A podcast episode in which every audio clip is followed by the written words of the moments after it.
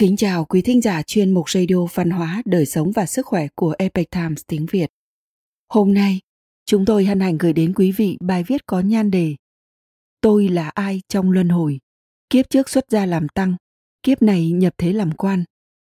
Bài do Lý Mai biên tập và dịch giả thiên lý chuyển ngữ từ bản gốc của Epoch Times Hoa ngữ. Mời quý vị cùng lắng nghe.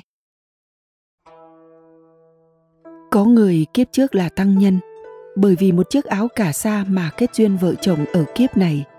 Có người kiếp trước là tăng sư một mắt, kiếp này thành văn hào nổi danh một thời. Cũng có người kiếp này giữ chức thái thú, còn được bằng hữu gọi đùa là hành cước tăng. Phong mạo hai kiếp chẳng hề giống nhau, nguyên do đều ở bản thân. Nhớ lại kiếp trước, vì một chiếc áo cà sa mà kết nhân duyên. Thái thú Trần Lan Khanh thời nhà Thanh, vốn quê ở Thiệu Hưng, tỉnh Chiết Giang, nhưng lớn lên ở Côn Minh. Vì trí tâm hướng Phật nên thường ngày tụng kinh niệm Phật. Trần Thái Thú giỏi vẽ hoa lan và vẽ cua. Người am hiểu hồi họa và yêu thích nghệ thuật thường lui tới xin các tác phẩm của ông để sưu tập. Thời trẻ, lúc Trần Thái Thú trở về quê nhà, tham gia ứng thí đã nhớ lại chuyện trong quá khứ. Dù lần đầu đến Hàng Châu nhưng ông có cảm giác như đang ở quê nhà. Một hôm, ông chợt nhớ lại, kiếp trước mình là một tăng nhân ở chùa Mã Não bên Hồ Tây.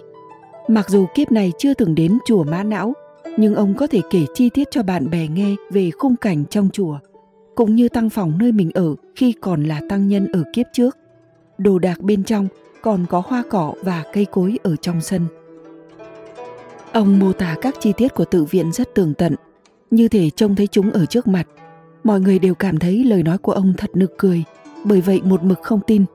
Tuy nhiên, cũng có những người hiếu kỳ, họ cùng nhau đi đến chùa, nhìn quang cảnh ngôi chùa, quả nhiên đúng như lời ông nói. Nói đến hôn nhân trong kiếp này, chuyện cũng rất thú vị. Vợ của ông kiếp này là người phụ nữ làm chủ quán cá gỗ cảnh chùa Mã Não ở kiếp trước. Cô ấy từng cúng dường một chiếc áo cà sa, vì thế mà kết duyên thành vợ chồng ở kiếp này. Trần Thái Thú cả đời có được phúc báo rất lớn, con cháu có đến mấy chục người. Dù kiếp này tín Phật, niệm Phật, nhưng không còn ý định khoác lên mình áo cà sa lần nữa. Ba người có cùng một giấc mơ, tiết lộ kiếp trước của Đông Pha. Trong cuốn Lánh trai giả thoại có ghi chép rằng Tô Tử Do, tức Tô Triệt, em trai của Tô Đông Pha, lúc bị phiếm chức quan đến Tế An – trong một đêm nọ nằm mộng thấy mình cùng với tăng nhân Vân Am và thông thiền sư ra khỏi thành, nghênh đón vì tổ đời thứ năm là giới thiền sư. Ngày hôm sau, cả ba trò chuyện và phát hiện họ có cùng một giấc mơ. Điều này thực sự đáng ngạc nhiên.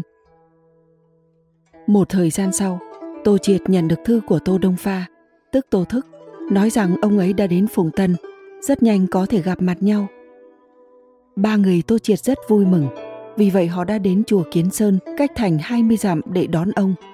Sau khi gặp nhau, ba người họ đem giấc mộng của mình nói với Tô Đông Pha. Tô Đông Pha nói, lúc ta chừng 8-9 tuổi, từng mộng thấy mình là một tăng nhân đến ở vùng thiểm hữu. Trước khi tiền mẫu ta mang thai, mộng thấy có một vị tăng nhân đến xin tá túc. Tiền mẫu còn nhớ thân hình vị ấy cao lớn và chỉ có một con mắt mà thôi. Vân Am kinh ngạc thốt lên.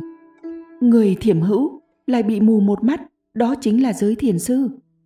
Năm cuối cùng, giới thiền sư Vân Du đến Cao An, viên tịch tại Đại Ngu.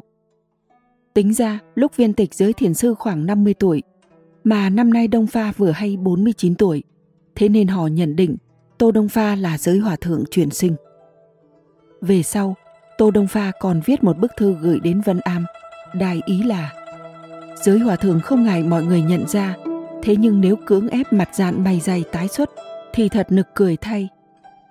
Đã từng có khế ước với chốn Phật môn, có thể tiếp tục cố gắng ma luyện, khiến ông ấy còn có thể quay trở về như cũ. Từ đó Tô Đông Pha quanh năm mặc áo tăng nhân, cũng tự xưng là giới hòa thượng. Kim Túc Hậu Thân Đồ chép lại chuyện kiếp trước và kiếp này Thái sử Nghiêm Thần thời nhà Thanh, tự là chi sinh, người đồng hương, nay là thành phố cấp huyện thuộc Gia Hưng, tỉnh Chiết Giang. sinh ngày 30 tháng 8 năm đạo quang thứ hai, tức năm 1822, năm nhâm ngọ. Vài ngày trước khi nghiêm thần ra đời, mẹ ông là Vương Thị nằm mộng thấy đi đến cõi u minh.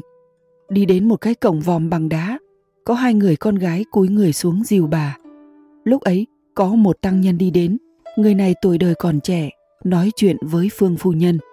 Sau khi Vương Thị tỉnh lại, còn nói ra được đại khái nội dung cuộc nói chuyện. Đến buổi tối ngày sinh, Vương Thị lại mộng thấy từ trong một bánh xe quay có hàng chục làn khói xanh bốc ra. Trong mỗi làn khói có một vị tăng nhân, hướng về tứ phía mà phiêu tán rồi đi mất. Trong số đó, vị tăng nhân ở trong giấc mộng đêm trước bay đến bên cạnh Vương Thị. Vương Thị từ trong mộng sợ hãi tỉnh lại và hạ sinh nghiêm thần. Bà nhìn kỹ dung mạo đứa bé, thấy giống như người đã gặp trong mộng. Nghiêm Thái Sử lúc nhỏ rất thông minh, hơn nữa ngộ tính rất tốt. Ông từng giảng học ở Đồng Khê 10 năm. Bình sinh rất thích làm việc thiện, mỗi lần gặp chuyện có thể hành thiện đều dốc hết sức mình. Tuy bồn tàu khắp nơi, chịu không ít gian khổ, nhưng không hề oán thán.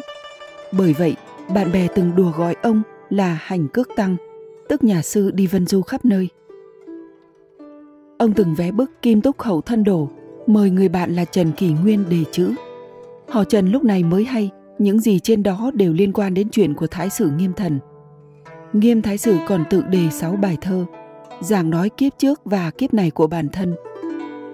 Thơ viết rằng Ma nhân nhất đệ thập niên công, trực giữ tiền sinh khổ hạnh đồng, hảo sự dục viên nho nhập thích, vi nhân thuyết mộng đồ họa chung. vá chi ứng hối phụ quân thân, vị liễu duyên đương bộ hậu thân. Tứ thập bình đầu tu nỗ lực đàm hà dung dị tái lai nhân. Phù đồ tự tích hữu thi hào quý ngã đam ngâm cách bất cao. Lược hữu tiền sinh tâm tính tại mỗi vu danh lợi đàm tương tào. Túc tích bình sinh bán cửu chu tưởng nhân hành cước tránh tu thù. Bất chi chắc tích tằng hà xứ khả hứa đông pha đáo cửu du. Phan gia duyên mộng cửu lưu truyền, tư hỷ tưởng trinh diệt hữu duyên.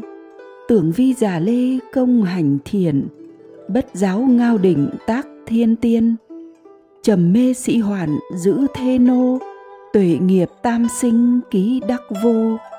Hà nhật trần duyên năng bãi thoát, y nhiên mịch ngã cửu y châu. Tạm dịch. Gian khổ bậc nhất mười năm công, hai kiếp trước nay khổ hạnh cùng. Việc tốt muốn nương nho nhập thích hòa tranh vì người dạng mộng chung tu hành nên phụ nghĩa quân thân, chẳng rõ duyên xưa nay sửa thân. Bốn mươi năm rồi càng cố gắng, nói sao dễ nghe chuyện lai nhân.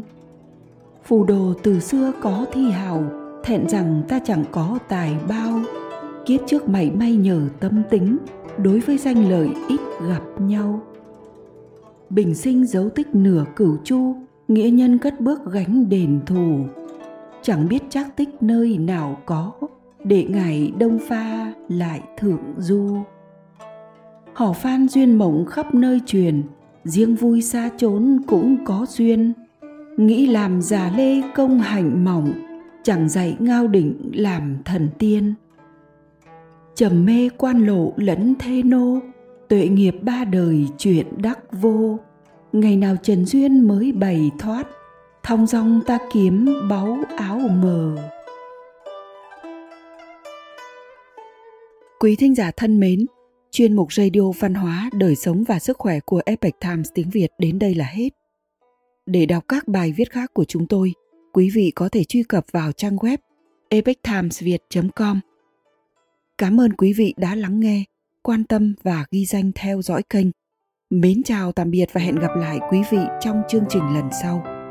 Kính chúc mọi điều bình an và tốt lành tới quý vị cùng người thân.